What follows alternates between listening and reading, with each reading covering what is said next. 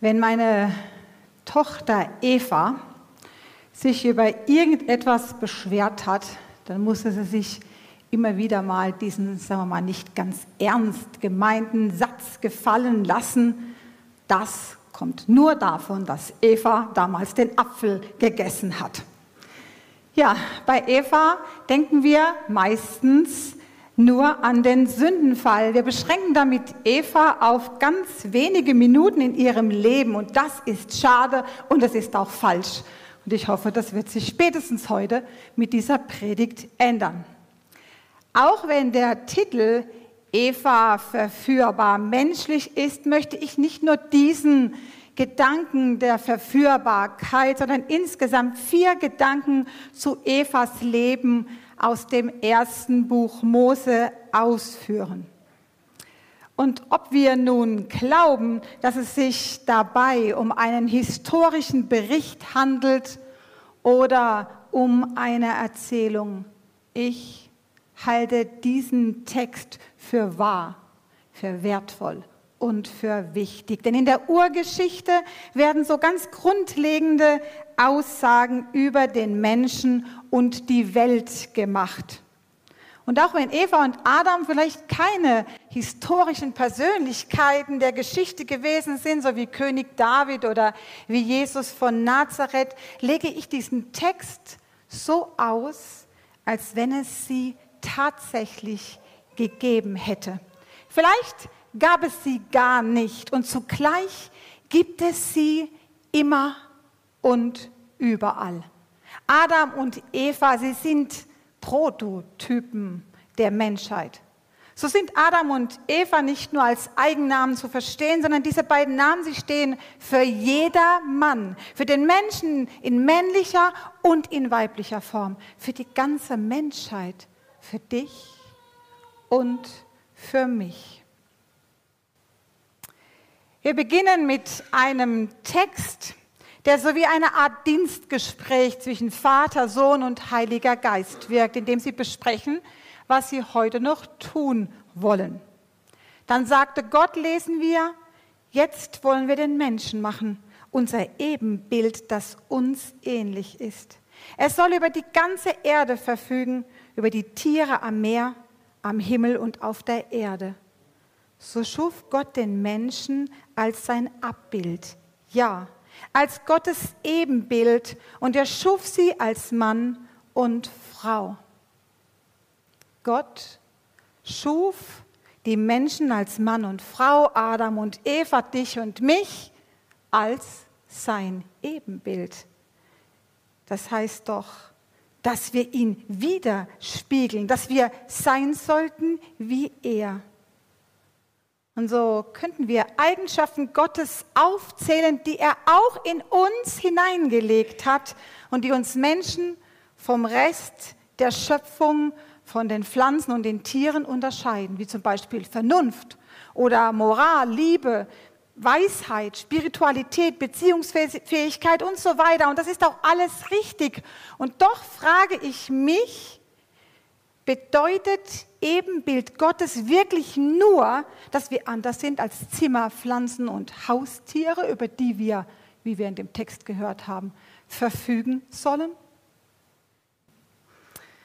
König David hatte diese wunderbare Erkenntnis. Du hast den Menschen wenig niedriger gemacht als Gott. Mit Ehre und mit Herrlichkeit hast du ihn gekrönt. Wer kennt nicht diesen Psalm, nachdem wir Menschen uns als die Krone der Schöpfung bezeichnet? Das habe ich mal so vor vielen Jahren versucht, in einem Kindergottesdienst zu veranschaulichen.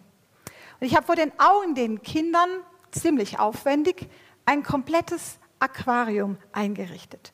Zuerst so den Kies unten rein, und dann das Wasser und ein paar wunderschöne Wasserpflanzen verteilt und dazwischen dann ein paar schöne Hölzer und Wurzeln und ein paar bunte Steine angeordnet. Die Kinder schauten zu, waren ganz gespannt. Und dann Filter und Pumpe angeschlossen, die ganze Technik, Deckel drauf, Licht an, fertig. Wunderschönes Aquarium, gell? Ja, den Kindern ist es sofort aufgefallen. Natürlich, die haben sofort protestiert. Ja, hey, wo sind denn die Fische? Ein Aquarium ohne Fische. Ja, so wäre das ungefähr, wenn Gott die Menschen nicht auf die Erde gesetzt hätte, wenn er die Erde ohne die Menschen gemacht hätte. Er hat diese Erde wunderbar eingerichtet und dann hat er als Krone der Schöpfung uns Menschen reingesetzt, die er nur wenig geringer als sich selbst geschaffen hat. Das dürfen wir mal auf uns wirken lassen. Ja, und ich denke, dass David mit diesem Psalm an den Rang denkt, den Gott den Menschen bei der Schöpfung zugewiesen hat. Gott ist der König und wir alle sind als seine Ebenbilder zu Vizekönigen berufen. Ebenbild, Vizekönig. Das sind keine Zustandsbeschreibungen. Weder Adam noch Eva waren gleich ein ausgewachsenes Ebenbild, auch nicht vor dem Sündenfall. Es ist eher so, als dass jeder Mensch so eine Grundausstattung von Gott bekommen hat, wie ein Soldat, wenn er in die Grundausbildung geht, bekommt er erstmal so ein Paket. Die entscheidende Frage ist, was wir Menschen damit anfangen. Wenn wir Gott kennenlernen, wenn wir ihn lieben und wenn wir ihm folgen, werden wir uns unser ganzes Leben lang in dieses Ebenbild hinein entwickeln. Wir werden versuchen, die Welt mit Gottes Augen zu sehen. Wir werden versuchen, so zu lieben, wie er liebt. Und wir werden versuchen, ihm bei seiner Arbeit zu helfen. Das Ebenbild Gottes es ist, was wir alle dabei sind zu werden. Das Ebenbild Gottes ist, was wir dabei sind zu werden. Und ich möchte diesen Gedanken mit einem wunderbaren, passenden Bibelvers aus dem Neuen Testament, aus dem Kolosserbrief abschließen. Jetzt habt ihr neue Kleider an, denn ihr seid neue Menschen geworden. Gott ist beständig in euch am Werk, damit ihr immer mehr seinem Ebenbild entsprecht, nachdem er euch geschaffen hat. So habt ihr Gemeinschaft mit Gott und versteht immer besser, was ihm gefällt.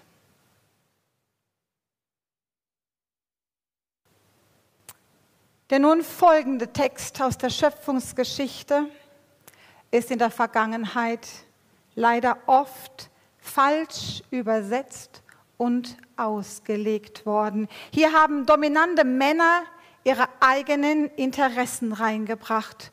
Und Gott der Herr sprach, lesen wir, es ist nicht gut, dass der Mensch allein lesen wir, es ist nicht gut, dass der Mensch allein sei. Ich will ihm eine Hilfe machen, die ihm entspricht. Und da sehen sich Männer gerne als Mittelpunkt und die Frauen als Gehilfinnen um sich herum. Überall auf der Welt sehen und erleben wir, wie Männer über Frauen herrschen. Auch hier in Deutschland habe ich kürzlich selbst erlebt, dass Frauen unterdrückt, gedemütigt und geschlagen werden und vor ihren gewalttätigen Männern in Frauenhäuser flüchten müssen. Und ich frage mich, warum sich das Frauen gefallen lassen. Warum sie oft Jahre brauchen, bis sie das erkennen und sich wehren. Und warum es den Männern sogar gelingt, dass die Frauen am Ende glauben, dass der Mann nur so handelt aufgrund ihres eigenen Fehlverhaltens. Ob sich das bis heute mit der frauenfeindlichen Interpretation der Schöpfungsgeschichte erklären lässt? Da gibt es eine Art Herrschaftsanspruch, den der Mann doch tatsächlich mit der Bibel begründet. Weil Gott zuerst den Mann und dann die Frau aus der Rippe des Mannes erschaffen hat. Und weil der Mann seiner Frau wie auch den Tieren den Namen gegeben hat. Aber Adam, er gab seiner Frau erst nach dem Sündenfall und nach der Vertreibung aus dem Paradies ihren Namen Eva. Und da heißt es in Gottes Wort nicht, der Mann soll über die Frau herrschen, sondern es heißt, er wird über sie herrschen. Das Herrschen des Mannes über Frauen ist eine Folge der Sünde. Dieses Wort Hilfe aus unserem Text auf Hebräisch Esa kommt über 40 Mal im Alten Testament vor. Und in fast allen Fällen bezieht es sich auf Gott. Ihr kennt es vielleicht aus den Psalmen, wo es so übersetzt wird. Gott ist meine Hilfe. Oder sogar Gott ist mein Retter. Und an dieser Stelle in der Schöpfungsgeschichte bezieht sich diese Hilfe, die normalerweise nur von Gott erwartet oder erbeten wird, bezieht sich diese Stelle auf den Mitmenschen. Der Begriff ESA, ist nicht Hilfe im Verständnis unseres heutigen Sprachgebrauchs, wie zum Beispiel Hilfsarbeiter oder Putzhilfe, sondern er muss im hebräischen Sinne als Rettung verstanden werden. Ja, als ich das auch vorbereitet habe, da musste ich doch mal an die Hilfe beim Suchen denken, wie ich das so zu Hause mit meinen vielen Männern, sage ich mal, immer wieder erlebe. Da stehen sie so direkt davor und sehen etwas nicht und sie rufen ganz verzweifelt nach mir, dass ich komme und finde und rette. Naja, ich vermute aber, dass nicht nur diese Art Rettung gemeint ist. Es ist nicht gut, dass der Mensch allein ist, heißt es in unserem Text. Daher schafft ihm Gott mit Eva eine Hilfe oder auch eine Rettung, damit er nicht mehr allein ist, nicht mehr einsam, nicht mehr isoliert. Und der Mann, er war begeistert. Endlich gibt es jemanden wie mich. Sie wurde aus einem Teil von mir gemacht. Wir gehören zusammen. Das sagt er, so ist das überliefert. Gott hat die Frau aus dem Mann heraus erschaffen, aus der Rippe oder anders übersetzt, aus seiner Seite. Jüdische Gelehrte, sie sehen darin folgenden Sinn, das möchte ich euch vorlesen. Hätte Gott der Frau beschieden, über den Mann zu herrschen, so hätte er sie aus Adams Kopf geschaffen. Hätte er beschieden, seine Sklavin zu sein, so hätte er sie seinen Füßen entnommen. Er aber nahm sie aus seiner Seite, weil er sie zu einer gleichberechtigten Gefährdin machte. Unser biblischer Text, liebe Gemeinde, er lässt keinen Zweifel daran, dass der Mensch in seiner weiblichen Form dem männlichen Exemplar ebenbürtig ist und ihm gleichwertig gegenübersteht. In einer anderen jüdischen Auslegung ist sogar von einer Hilfe, die ihm entgegenspricht, die Rede. In diesem Wortlaut, da schwingt so Opposition mit. Eva ist keineswegs als unterwürfige Ja-Sagerin oder demütige Mitläuferin geschaffen worden, sondern als Person, die ergänzt, widerspricht und korrigiert. Mit der Erschaffung des zweiten Menschen fangen alle menschlichen Beziehungen an. Der Mensch wird sozusagen sozialisiert. In der Zuordnung dieser beiden Menschen zueinander wird die von Gott ursprünglich gedachte Sozialordnung, die ursprünglich gedachte Sozialordnung deutlich gemacht. Und völlig unabhängig, völlig unabhängig vom Geschlecht, möchte ich behaupten, Adam braucht Eva. Eva braucht Adam. Mensch braucht Mensch. Und auch diesen Gedanken möchte ich wieder mit einer Stelle aus dem Neuen Testament abschließen. Aus dem ersten Korintherbrief. Vor dem Herrn sind jedoch Mann und Frau gleichermaßen aufeinander angewiesen und füreinander da. Denn obwohl Eva aus Adam geschaffen wurde, so werden doch alle Männer von Frauen geboren. Beide aber, Mann und Frau, sind Geschöpfe Gottes. Wunderbare Worte, wie ich finde. Alles könnte so schön sein. Wir gehen weiter in der Schöpfungsgeschichte. Alles könnte so schön sein. Da leben zwei Menschen im Paradies und sie führen ein gutes Leben in liebevollem Miteinander. Und wenn sie nicht gestorben sind, so leben sie noch heute. Aber wir wissen ja schon, was kommt. Die Schlange war listiger als alle anderen Tiere, die Gott der Herr gemacht hatte. Hat Gott wirklich gesagt, dass ihr von keinem Baum die Früchte essen dürft? fragt sie die Frau. Natürlich dürfen wir, antwortet die Frau, nur von dem Baum in der Mitte des Gartens nicht. Gott hat gesagt, esst nicht von seinen Früchten, ja, berührt sie nicht einmal, sonst müsst ihr sterben. Unsinn, ihr werdet nicht sterben, widersprach die Schlange, aber Gott weiß, wenn ihr davon esst, werden eure Augen geöffnet. Ihr werdet sein wie Gott und wissen, was gut und böse ist. Die Frau schaute den Baum an. Er sah schön aus. Es wäre bestimmt gut, von ihm zu essen, dachte sie. Seine Früchte, sie wirkten verlockend und klug würde sie davon werden. Sie pflückte eine Frucht und biss hinein. Dann reichte sie die Frucht ihrem Mann, der bei ihr stand. Und auch er aß davon. Plötzlich gingen beiden die Augen auf und ihnen wurde bewusst, dass sie nackt waren. Hastig flochten sie Feigenblätter zusammen und machten sich daraus einen Lendenschurz. Am Abend, als ein frischer Wind aufkam, hörten sie, wie Gott der Herr im Garten umherging. Ängstlich versteckten sie sich vor ihm hinter den Bäumen. Was für eine Geschichte. Sofort habe ich so ein Bild vor Augen und ich kann nicht widerstehen, etwas hinein zu interpretieren. Eva, sie handelt nicht nach einem strategischen Plan, sondern intuitiv. Frauen halt. Sie ist initiativ, neugierig. Vielleicht ist sie auch eitel und ehrgeizig, vielleicht zu ehrgeizig. Sie möchte gerne höher hinaus. Ja, vielleicht kannte sie aber auch ihre Berufung als Ebenbild Gottes und sie wollte ganz schnell dieses Ziel erreichen, ohne den langen Lebensweg des Glaubens zu gehen. Auf jeden Fall möchte sie mehr sein, als sie ist liegt sie damit nicht auch heute noch voll im Trend der Zeit?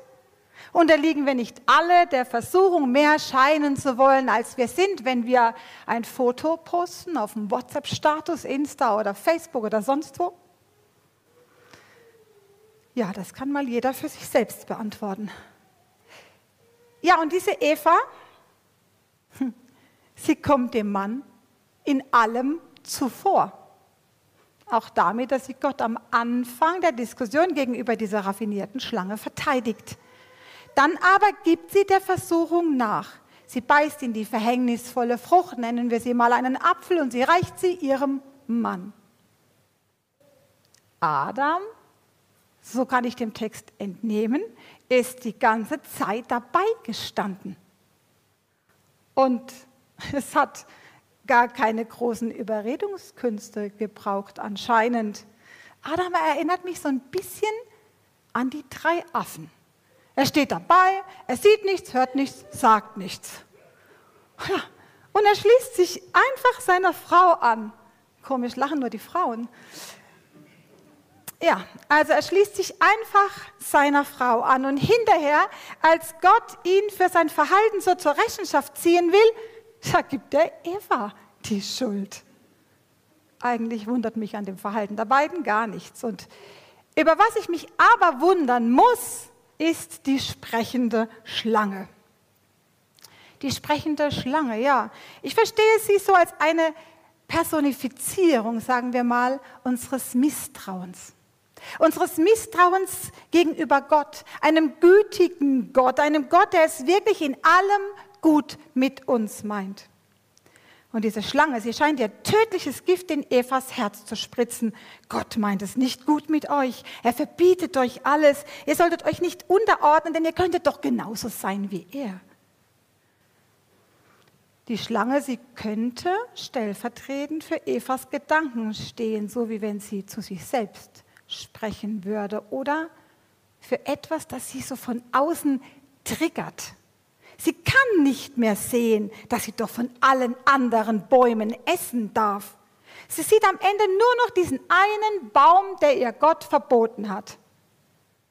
Sicher, aus gutem Grund verboten hat. Denn Gott ist großzügig. Er setzt gute, notwendige Grenzen nicht, um uns einzuengen, sondern um uns zu schützen.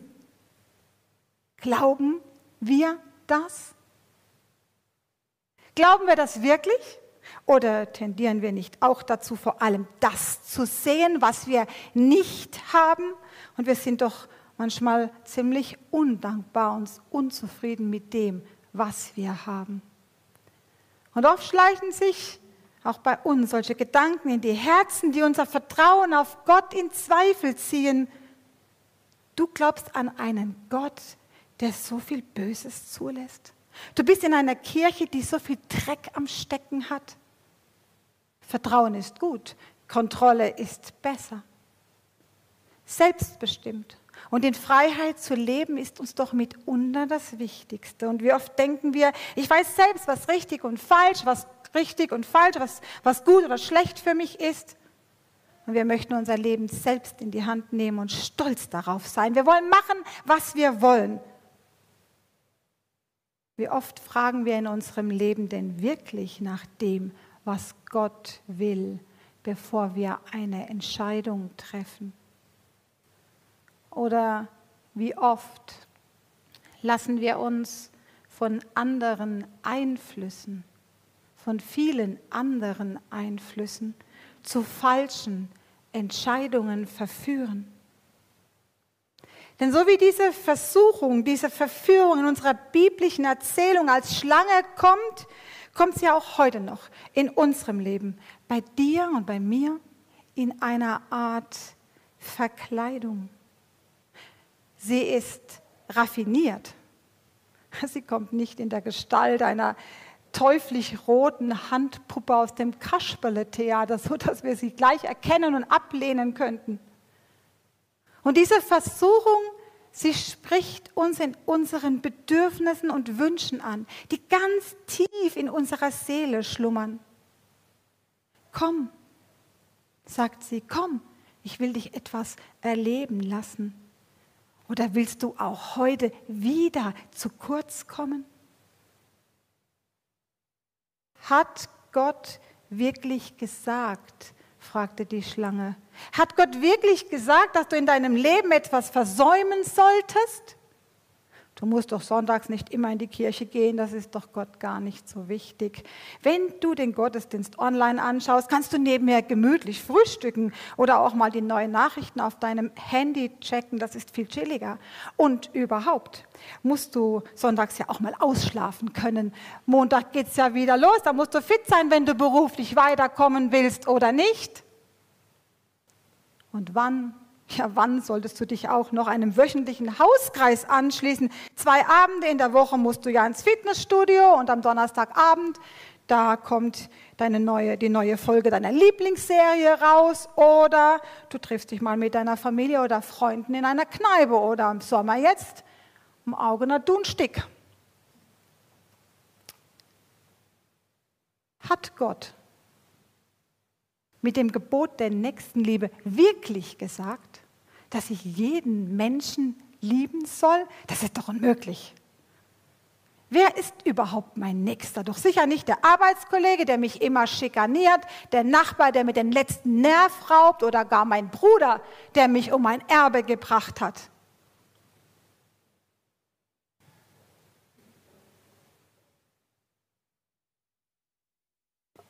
Denn wie am Anfang die Schlange Eva mit ihrer List verführte, so könnte es auch euch gehen.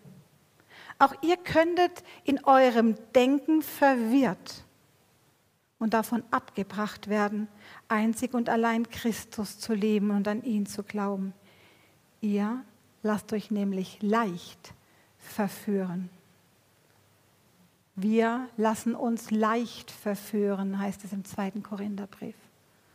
Und vielleicht denkt ihr mal darüber nach, wenn ihr den Apfel esst, den ihr am Eingang bekommen habt. An welcher Stelle ihr vielleicht leicht verführbar sein könntet.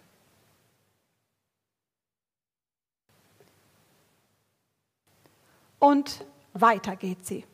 Die Schöpfungsgeschichte. Gott sei Dank geht sie weiter und hört nicht an dieser Stelle auf. Anstatt sich so allmächtig zu fühlen wie Gott, fällt der Mensch aus der Geborgenheit Gottes heraus. Und ich weiß nicht, ob euch das aufgefallen ist. Er fällt aus der Geborgenheit Gottes heraus, schon vor der Vertreibung aus dem Paradies. Denn Adam und Eva, sie fangen direkt danach, nachdem sie die verbotene Frucht gegessen haben, fangen sie an, sich zu schämen und sich zu fürchten und sie verstecken sich. Aber Gott sucht sie und er findet sie. Und er zieht sie zur Rechenschaft und macht sie verantwortlich für ihr Handeln. Ich frage mich an dieser Stelle, wie die Geschichte wohl ausgegangen wäre, wenn sie anders reagiert hätten. Und wenn sie vielleicht gesagt hätten, ja Gott, sorry, wir haben nicht auf dich gehört, das war nicht richtig, es tut uns wirklich leid, bitte vergib uns.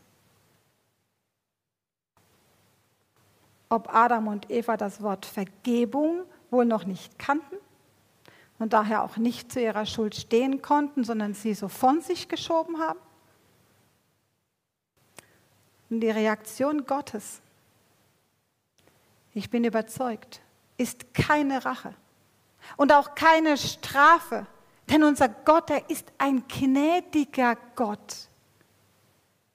Aber Gnade und Vergebung, sie heben nicht die Verantwortung auf, die wir Menschen haben für das, was wir tun und auch für das, was wir nicht tun.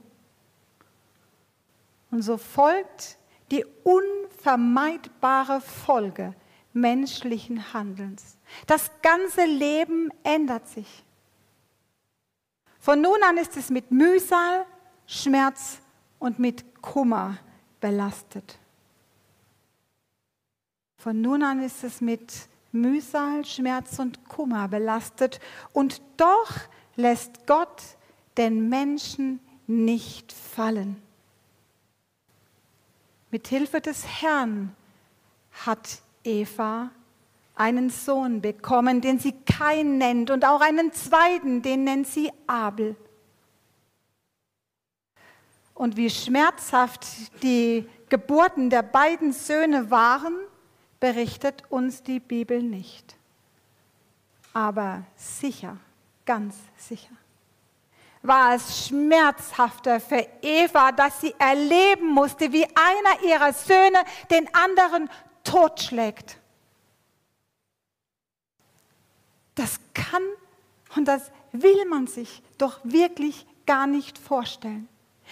Wie konnte Eva diesen Schmerz jemals wieder überwinden und sich wieder zum Leben durchringen?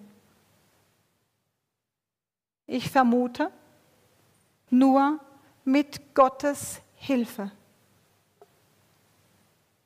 Adam und Eva bekommen nach noch einen Sohn, lesen wir. Eva nannte ihn Seth. Ersatz. Gott hat mir einen anderen Nachkommen geschenkt, sagte sie. Er wird mir Abel ersetzen, den kein erschlagen hat. Hier wird deutlich, dass Gottes Liebe nicht aufgehört hat. Und es wird deutlich, wie Gott in seiner Gnade und in seiner Vergebung Eva zutraut, wieder zutraut oder immer wieder zutraut, ein verantwortlich lebender Mensch zu werden und zu sein. Und da erleben wir, wie sie Gott dankt für den dritten Sohn Seth. Und sie nimmt ihn als Ersatz an. Und sie nennt den Namen ihres verstorbenen Sohnes Abel. Und sie reißt ihn damit aus der Vergessenheit. Und sie nennt auch die Schuld ihres erstgeborenen Sohnes Kain beim Namen. Nur durch diesen dritten Sohn, den Gott ihr geschenkt hat, setzt sich bei Eva, der Mutter des Lebens, denn Eva heißt Leben. Ihr Mann gab ihr den Namen Eva, was heißt Leben. Setzt sich bei der Mutter des Lebens das Leben wieder durch. Sie nimmt es an, wie es ist, mit allem Schmerz und Verlust und sie macht das Beste draus. Für mich wird sie damit zu einer Überlebenskünstlerin, daher diesen vierten Gedanken. Vielleicht hatte Eva auch Gottes Andeutung verstanden, als er zu der Schlange sagte, dass ein Nachkomme Evas ihr den Kopf zertreten wird. Und mit diesem viele Generationen später geborenen Nachkommen von Eva ist Jesus Christus gemeint, den Gott als Erlöser anscheinend so direkt nach dem Sündenfall versprochen hat. Jesus soll uns wieder lehren, auf Gott zu vertrauen. Jesus soll ein Ausweg werden aus einem vertrauenslosen Leben, das die Menschen, Adam und Eva, damals gewählt haben. Die Bibel spricht ja auch von einem zweiten Adam, wenn sie von Jesus Christus spricht, einem zweiten Adam, in dem Gott auf die Welt kam und der den Menschen nicht die Schuld gibt, sondern sie den Menschen nimmt. Was Eva und wir durch den Sündenfall verloren haben, konnte Gott wiederherstellen indem er seinen Sohn auf die Erde schickte, ihn kreuzigen und wieder auferstehen ließ. Und mit Blick auf den auferstandenen Jesus Christus können wir verführbaren Menschen immer wieder, immer wieder erneuert werden.